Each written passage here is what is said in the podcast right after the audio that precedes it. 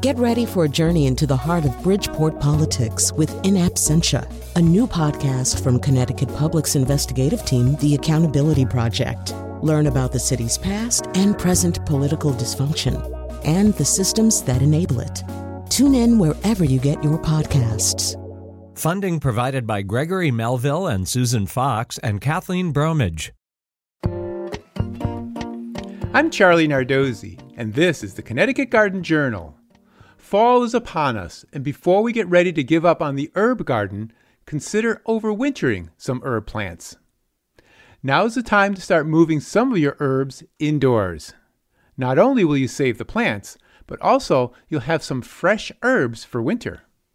Some herbs are better adapted to the move than others.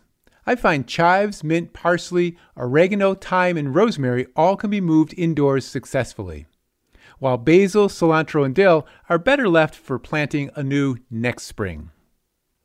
The key is to start preparing these herbs now for the move. Pot small plants into containers if they aren't already growing in one. Cut back plants and move the pots to a part shade location such as a porch. This will help simulate the lower light levels indoors. After a week or so, move the plants indoors, but quarantine them. Watch for any hitchhiking insects such as aphids and mealybugs. Spray those plants outdoors with neem oil and insecticidal soap. Once cleaned up, bring them back in. Grow your herbs in a sunny window away from cold drafts.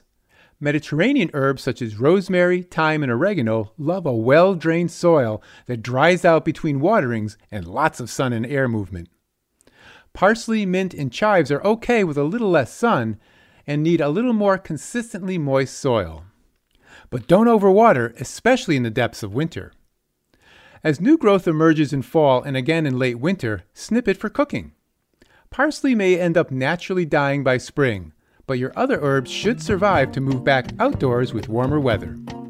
Next week on the Connecticut Garden Journal, I'll be talking about pumpkins. Until then, I'll be seeing you in the garden.